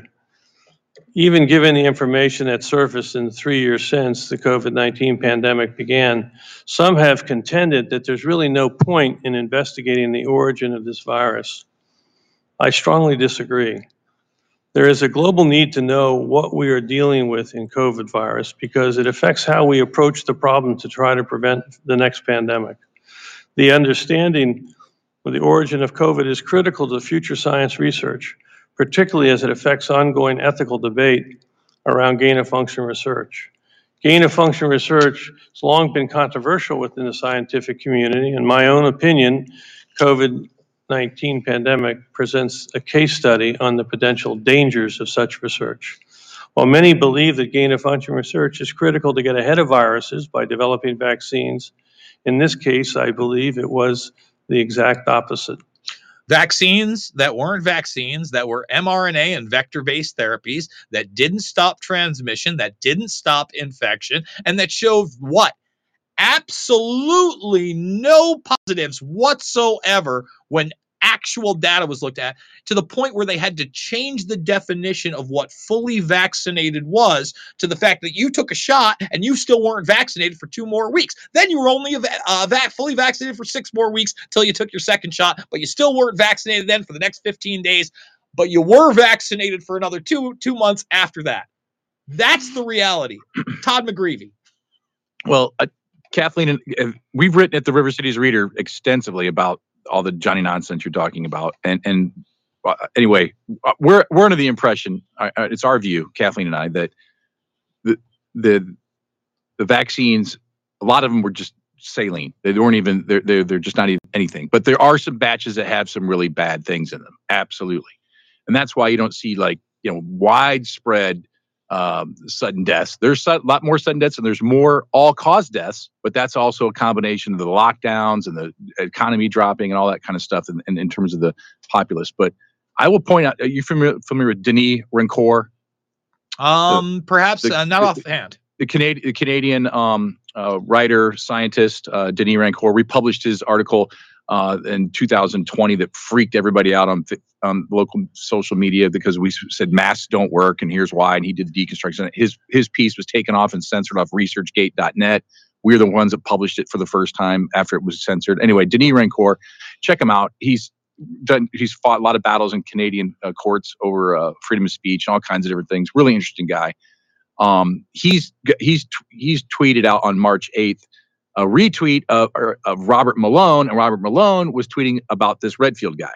And Malone is saying this is just uh, completely blowing up the narrative. And Rancourt says, "Is Malone an idiot? This does the opposite of blowing up the narrative. This propaganda cements the narrative of a deadly pathogen while falsely blaming China for a Pentagon CIA operation." And this brings to bear there are many people that would say, I agree with you. It was a bioweapon. It was released with a specific person p- purpose. And our, our, our friend Dr. David Hartsuch here, a former state senator here in Iowa, he's of the he's done a lot of studies on this, and he, he's of the mindset it was that it was targeted by certain to certain populations, and he can track that. All right, so we're we're in agreement. But overall, a a, a SARS-CoV virus is a cold virus. It won't. It doesn't kill you. It's 99 point you know nine seven percent survivability rate. So it's not really a, it's and this is what we're Rancourt is trying to say. It's we've all just freaked out about over a common cold. And of course, the whole thing you talked about the flu getting erased. It's just people have they, they don't they're they're just they're too busy in their lives, Jason. They, they've got, hey, my daughter's got volleyball and my son's got, you know, t-ball, and I, I, I you know, I just want to be left alone. I don't have to think about any of this stuff. You know, I just, just leave me alone. And, and people do not want to get engaged. They're not suffering enough to get engaged. Is the challenge? Is that teeter, that that challenge? Real change doesn't happen until there's more suffering. And it's you got to ask yourself, how much more suffering do we need for you people to wake up? They just went down. They just were like lemmings, just went right off the cliff. We watched it ourselves. I mean, I can't. Well, tell you how even the term lemming, that, I, I, I'm kind of glad you used that, but then I'm not glad you used that. So the, even the term lemming should show us how psychologically manipulated we've we've been over the years, because it's a misnomer. It's not real.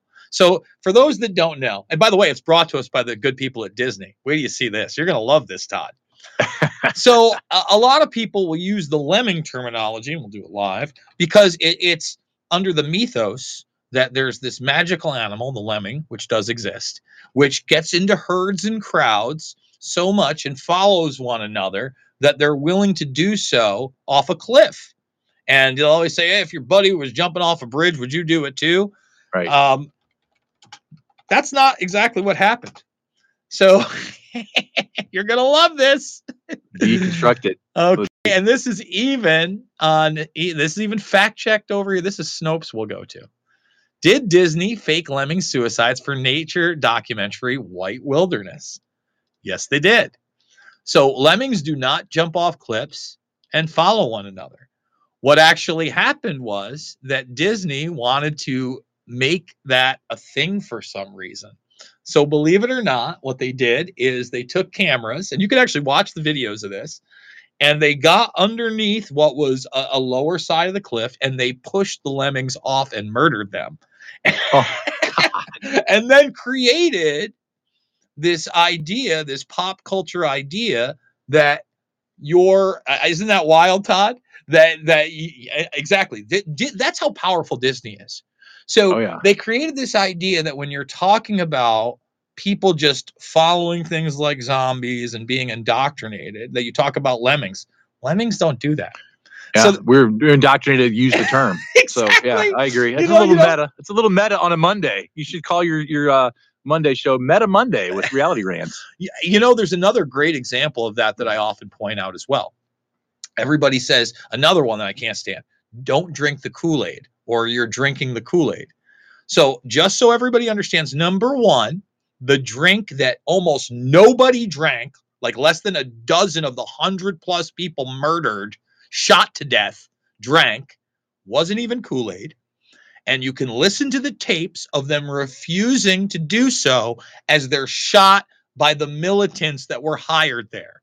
And you're talking about Jonestown. yes. So Yep. Jonestown was actually what appears to be an intelligence operation where they were conducting mind control experiments on people that they had shipped out of the country out of California that didn't have many families or friends. They made it into a religious institution. And that thing was a powerhouse for mind control drugs. They found so many mind control drugs, it was over the top. And when you had, uh, I believe it was a senator come in uh, for his constituents who were complaining that their loved ones were being taken away and experimented on, he was immediately killed as soon as it landed, the helicopter landed, murdered. And then they started executing all the people. That's what really happened. People were in the jungle for days that they found. They like they didn't find all of them, but about 20 people escaped into the jungle and they, they did get a few of them. Which senator was that? Um, let's see. Let's type it in and do it live. Senator killed at Jonestown. Killed.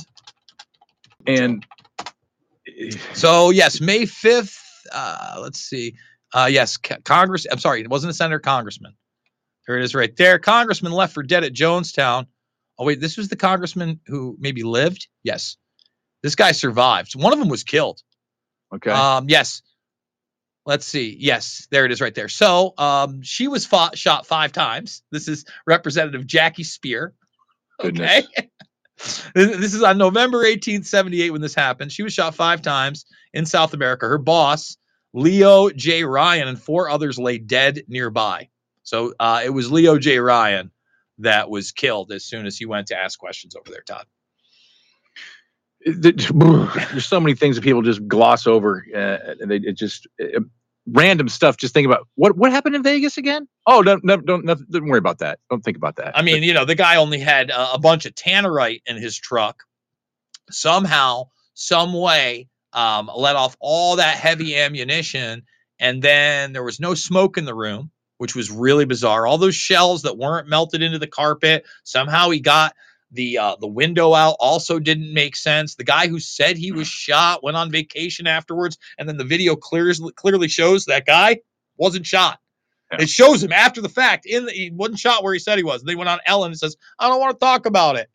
And then the guy said, first of all, has all the earmarks of an arms dealer, bare minimum. Yep, You know, yep. all the earmarks of an arms dealer. Um, he was talking about conspiracy theories and 9 11 being an inside job. His brother gets picked up for a bunch of CP on the computer. Uh, he had a wife who appears to be some kind of like mail order bride from another country, yet he was in the hotel with a bunch of prostitutes while it was happening. A lot of odd things going on on lot- that one, Todd. A lot of weird things. Hey, before you let me go, can we uh, look at that cartoon I, I posted? We absolutely can. And you know what? Yeah. Where is that? Because I had Uh, that up for you right here. Ed Newman, uh, our political Yes. illustrator at the River Cities Reader, uh, came up with a excellent uh, piece. And if actually that's just a clip, uh, that's a, a thumbnail of it. If you click on the link inside the tweet, there it'll take you to the yeah. Why can't I get Yeah, click on click on that whole thing there. There you go. You scroll down. The New World War recipe. You know, based after uh, Woodrow Wilson's original recipe for ginning up a world war. You know, stir up a regional conflict with outside election interference. Whisk in spy agency assassins until color revolution is formed. Fold in the bordering nation goading until it must defend itself. Don't forget to knead the proxy nation into demanding re- reparations to conduct a proxy war pour in some generous propaganda until majority of the public is convinced that the proxy nation is good and the bordering nation is evil. This is my favorite one. Glaze the proxy nation with military grade satellites, Jason. You're the one. Oh, That's that's my favorite. yay! A little Elon stuff right there. Yeah, Little you got to glaze nuts. that with with some military grade satellites. You need to season the pot heavily and often with doses of taxpayer money. Don't forget to puree the Nord Stream pipeline. Then you sprinkle in some uh, uh, sprinkle in batteries of potentially malfunctioning missiles. Add two tablespoons of non-combat military advisors. You can always add more later if you want. You bet you can. Gaslight with a little more propaganda until the pot boils over, and then you serve copious amounts of ill-gotten profits to lobbyists and Defense Department captors. So that is the monthly cartoon from uh, Ed Newman uh, there at the River Cities Reader. He does great work. You know, Todd, uh, before I do let you go, I'm hoping I'm going to be able to do this thing. I still haven't gotten uh, anything Plumber back call? from my landlord. No, because I, I've got I've had water leaking in my house now for over 24 hours. It's still Uh-oh. going. There's no stopping Uh-oh. it. So uh, yeah, no, I know it's awesome. I, I'm a little too Monday. much information. I mean, they happened. It started happening on Sunday out of nowhere, and it's Yeah. I've had problems with it before. It's a big pain in my harness. Well, I'm gonna try. I'm gonna go down there and g- try and get you credentials. Yes, right? let me let me know what's going on, and Yeah, then I, I, you know I'm not sure when I'm going to have to be here for this. Obviously, I've, I've got to try to get something done. My sister's around. We'll see. Um, we didn't do the lightning round. Lightning round. If you if we got our interview with President Trump, which I requested, by the way. All right. if we got it, what are the what's the what are the top three questions that should First question out of the gates. First question out of the gates. Mhm. President Trump. Many of your supporters felt your biggest failure was your inability to drop the charges against Assange and pardon Snowden of any past crimes. Can you assure your base that that will be those two things will be the first thing you do within your administration? Boom. Excellent question, Jason. That is Excellent that question. is, and I and I I would hit it respectfully. You know what I Yep. mean? I think I- that oh, absolutely. And then I would add what I talked about earlier, and that is, will you, sir, uh, pledge that if any, future de- Go, no, you're good. any future emergency declarations will be devoid of any mentioning of the World Health Organization? Same thing we would ask our governors. Well, I would say this. You know, Trump said we were getting out of the World Health Organization, and it was it was Biden that put us back in. And he did. I, I- exactly. I want an executive order. We're out the day you're there, and I would I would say, you know what, Trump, they've betrayed you enough. Why not get the United States out of the United Nations and the UN out of the U.S. Make them go somewhere else. He was he was trying to do that. He take the building over, man, by executive order. They're an enemy of the state. Make it a Yeah, museum. It should really be a museum highlighting, you know, how treasonous that organization yes, was. Yes, yes. Let's get rid of and then you. uh, you may not remember this, but when he when he was uh, uh, nominated at the RNC, his good friend, uh, whose first name escapes me, but he's a real estate uh, magnate, uh, Hussein, is a Jordanian guy. Yes, came out and spoke. Remember that guy? Mhm. He came out and spoke, and we should look that clip up. I played it on my podcast, Agenda Thirty One, years ago. He t- he came out and talked about the the globe. The global order is like a wonderful diamond necklace. And he talked about the different diamonds in the necklace and how the global order should be managed and so forth. And I would I would I would harken back to that and ask Trump what he thought about that speech that his good friend gave about the global order and see what he had to say about that. Or I would ask him what my brother would like to ask him, and that is, will you enforce Article 1, Section t- 10, uh, Clause 1 of the U.S. Constitution that says the states cannot pay public debt in anything other than gold and silver? It's very esoteric, but that would be something that you know we could. In a word, Todd, no. In a word, Mr. All right. McGreevy, no. I'm gonna go downtown see if we can get you some credentials. All right, brother. Hey, uh, always a pleasure. Sorry about the RCreader.com and at Todd McGreevy on Twitter. Later, bro. All right, take care. There he is, Todd McGreevy. Uh, I'm sorry about all the hiccups during that broadcast, uh, but hey, we're having fun, right? We're doing it live. We're having fun. It's Monday.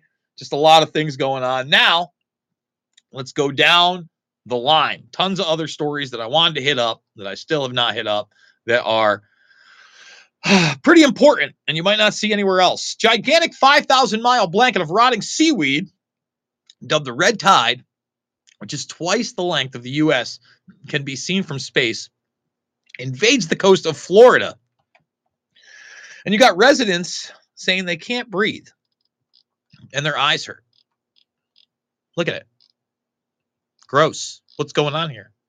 There it is.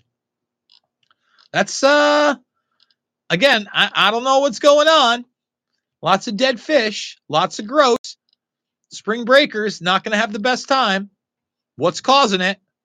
And then, of course, what do they say? It is believed that climate change and the rise of sea temperature accelerated the reproduction of these seaweeds. Bullshit.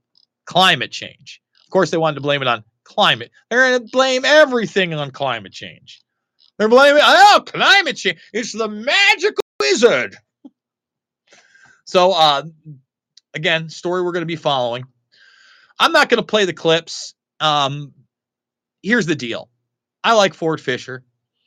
This is uh, several anti drag groups, including avowed neo Nazis, all of which, other than this guy right here, are hiding their faces like the cowards they are, because neo Nazis are cowards. Okay. Uh, White Lives Matter Proud Boys and uh, Patriot Front and non affiliated conservative activists protested outside a drag show today at a public park in Wadsworth, Ohio. So here's the deal. If you're against, see, you see how this works? Now, because this is completely Fed run, I'm not saying every single person there is a Fed or a federal informant, but you bet that's who's running it, that's bringing Nazis out there now. Nazis. So now you don't want your kids sexualized. You don't want drag queen story time. You don't want that disgusting, disturbing shit around your kid. You're a white supremacist. You're a Nazi. See how that works? See how that works? So now that I'm watching this and I'm seeing the Nazis and the white supremacists out of nowhere, out of nowhere. I mean, this is just wild, right? Uh protesting? Yeah. Yeah, I got questions. I got questions. Something to point out. All right, let's go down the line. Quite a few more stories to hit up. I watched a little bit of the Oscars last night. Um, not proud of it, but I did. And I I don't think I saw any of the movies that were nominated, by the way. Not one. Haven't watched the Fabelmans or the new Avatar, or still haven't gotten to everything everywhere all at once, which was a big winner. Didn't check out the whale. I just kind of wanted to see what the broadcast would be all about. And you know, it's it's the usual trite Johnny nonsense of entertainment. I did see David Byrne up there from the Talking Heads. I was like, all right, a little David Byrne, I can I can do that. And I give props to Lady Gaga when she actually sings and she doesn't do uh, the big over the top stuff. I know lots of weird occult stuff in her videos. I'm not endorsing her. Lots of conspiracy theories out uh, about Lady Gaga out there. There- There's even a ex assistant that in the lawsuit said that she he saw the Lady Gaga in a bath full of blood levitating. It's out there. But Gaga took off all the uh, makeup. And I'll be honest, I was watching it. I had no idea it was her at all. And it was just sitting there. And I'm thinking, I thought it was like a new artist, to be honest with you. And I, it was an actual, you know, I think it was pretty acoustic. Um, you could tell they were really singing it. She she knocks it out of the park a lot of the time. And I and personally, with the entertainment thing, I like more real. Like uh, one of my favorite performances ever on Howard Stern was actually the uh, Gaga on the piano doing tonight because it was um, incredible, just uh, incredible. But you can bet your bippy that it was brought to you by Pfizer. and you know what? There was a segment in there. I'm, I may I, I might download it. First of all, there there was a couple of segments in there that I, I thought were kind of interesting. One, it was talking about the influence that motion pictures have had over everyday life, and it, it can't be overstated. And like movies and Hollywood and entertainment and the big screen, it it is I, I'd say a bigger aspect of social control and engineering than most can imagine.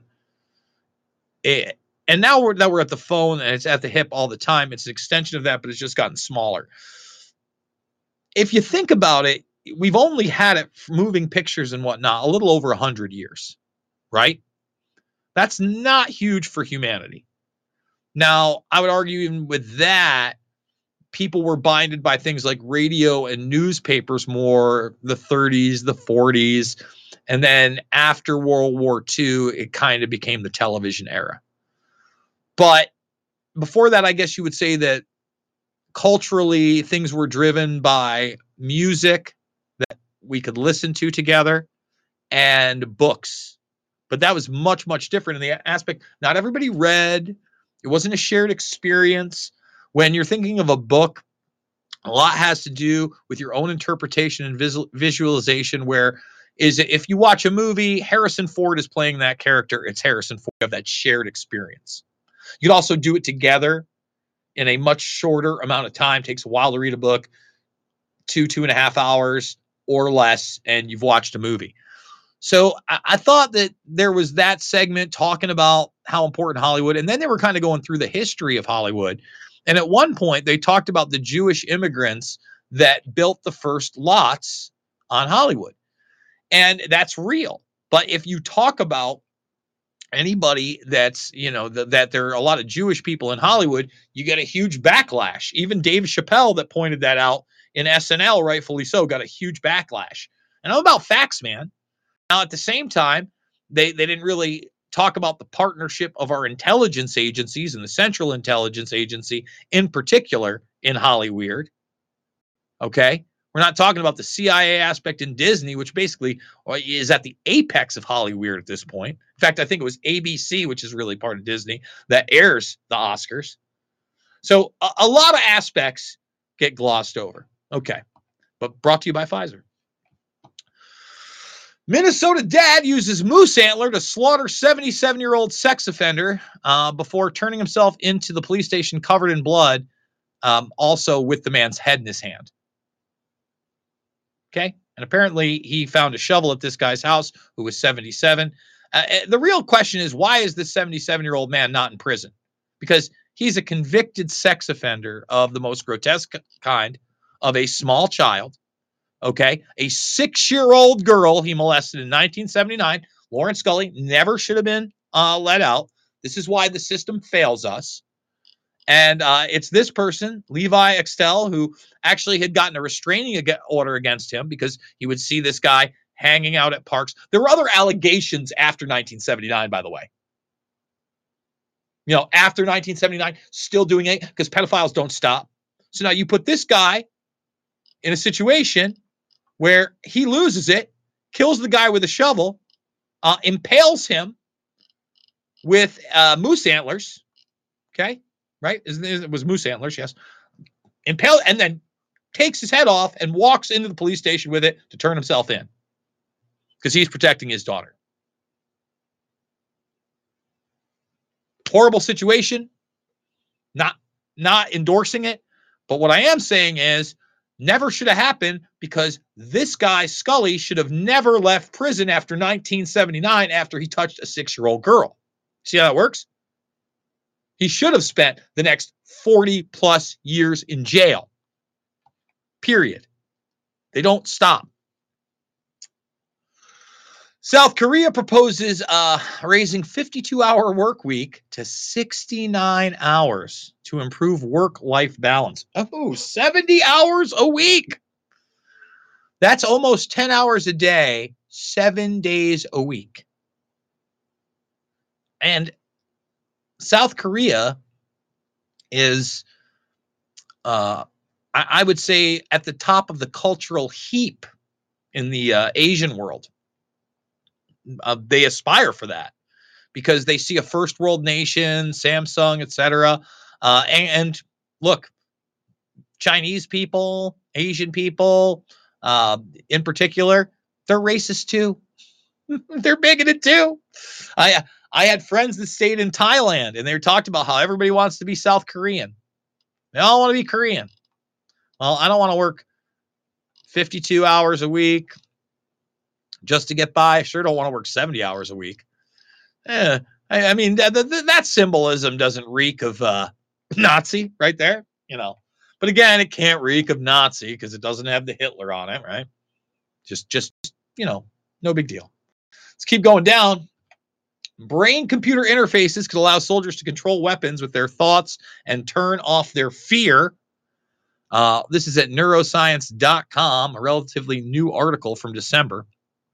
And uh, you know, this just gets into everything we talk about with human brain computer inf- uh, interfaces and touches upon the power of biocomputers and biomimetics from psychological uh, psychology today.